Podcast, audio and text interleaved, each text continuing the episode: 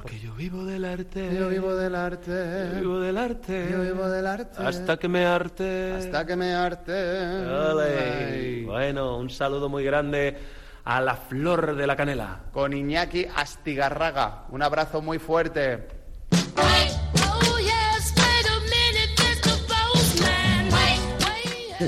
Seguimos recordando momentos vividos en la casilla, en el pabellón municipal de los deportes de la casilla. Y ahí recordaba yo la fuga del Sbau. Sí, sí, El primer duda. espectáculo. Eh, Monumental todo, ¿eh? Pues, ya digo, me fui con dos cámaras a sacar fotografías. Aquello era una orgía de despropósitos. En fin, vamos con los carnavales, porque todo tiene eh, su comienzo. Es decir, los carnavales empezarían en algún momento. Eh, eh, ¿Hasta dónde nos podemos rementa- eh, remontar? Bueno, pues hasta oh, tiempos remotísimos, ¿no? Griegos, no. romanos, bárbaros, Bueno, yo creo que todo... no me pongas en la Se tesitura po- se de tener que de- decir algo inventado.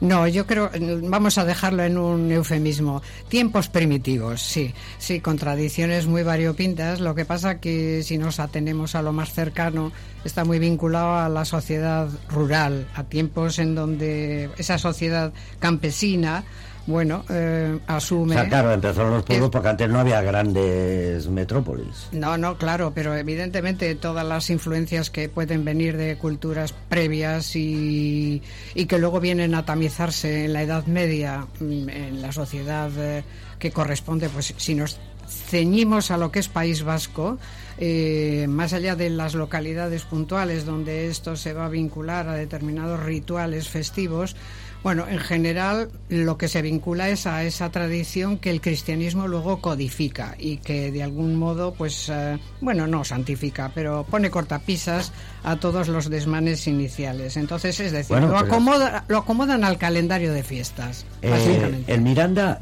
eh, Miranda de Ebro, ¿cómo vivíais los carnavales en tu mocedad? bueno, pues bueno, vamos a ver. Mi, mi mocedad está eh, marcada y limitada por el por el franquismo y la dictadura y la dictadura que, que vivíamos. Entonces, los carnavales para mí, eh, hasta que no se murió el señor del bigote, eh, Claro. no han existido, Exacto, ¿no? exacto. Es, es así. Claro. O sea, en Miranda, en Bilbao, en, en Madrid yo- y- yo me y en muy pocos sitios. Pero David, es que yo me estaba remontando al arcipreste Claro. de Ita Y- y este nos salta de no viene, repente va, con, con tiempos del, Sí, del yo- franquismo. y- una, una pregunta pero yo- hablaremos de ello también. Una pregunta yo quiero hacerte. En, e- en ese origen Sí. de, de los carnavales, ¿está ya esa especie de rebeldía hacia el poder, de rebeldía hacia lo establecido? Totalmente, sí, sí, sí, sí. claro, claro. O sea, vamos a ver.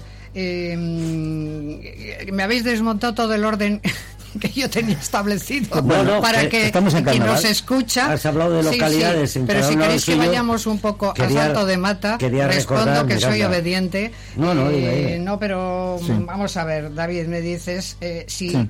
Contravenir el poder Sí. y de alguna manera mm, transgredir el orden Sí. establecido. Sí, a ver, incluso en ese tiempo que estaba diciendo que la Iglesia cristiana acomoda a su calendario de fiestas los, las carnestolendas, que por cierto aquí inicialmente no se decía carnestolendas, sino quizás en una en una mezcla de euskera y castellano se dice carrastoliendas. Bueno, pues en, en esas circunstancias, sin duda, era un día excepcional o un tiempo excepcional en donde se podía, bueno, romper con lo establecido, con lo convencional. Y entonces, a partir de ahí, eso va avanzando con la evolución de las mentalidades y las estructuras y los siglos hasta codificarlo, sobre todo desde el siglo XIX, también antes, ¿eh? pero desde el XIX y en términos también muy urbanitas, a meterse contra los ediles municipales, a de alguna forma reírse también de algún, incluso alguna desgracia o alguna metedura de pata, etcétera, etcétera. Bueno, ahí lo que puedo deciros es que mm, una referencia histórica bien localizada es una cita que es un modo de establecer ese hito cronológico de las carnestolendas en un documento escrito por doña María Díaz de Aro. Se dice que es la primera cita sobre el carnaval en Vizcaya. Y eh, ese documento va dirigido a los lequeicharras, porque lo que les está animando, lo que doña María les está diciendo y animando es a que em, contribuyan a la repoblación de una villa fundada seis años antes que era Lequitio. Les pide que vuelvan a ella. Y como dice Irigoyen, un trabajo muy interesante que muchos escuchantes, si tienen mucho interés, lo pueden bajar por internet, que publicó en su día el Museo Vasco. En esa referencia, mm, la Carnestoliendas es un- una fecha de calendario eh, que ella pone como límite para todo ese discurso que coincide con el deseo de que la población no quede despoblada, va- valga la sí, redundancia. sí. Bueno, fiesta de arraigo. Y entonces, por ejemplo, también aquí en determinados libros de iglesia, como por ejemplo en San Antón, constan em, partidas que se pagaban a los tamborileros, eh, concretamente para animar en la fiesta del carnaval. O sea que a lo largo del 16, 17, 18, eh, Bilbao vive realmente los carnavales. Y la tolerancia, como bien preguntabas, se expresa no solo en las letrillas, que sobre todo algunas se han conservado, claro, las más recientes, las que vienen de finales del siglo XIX y principios del XX especialmente.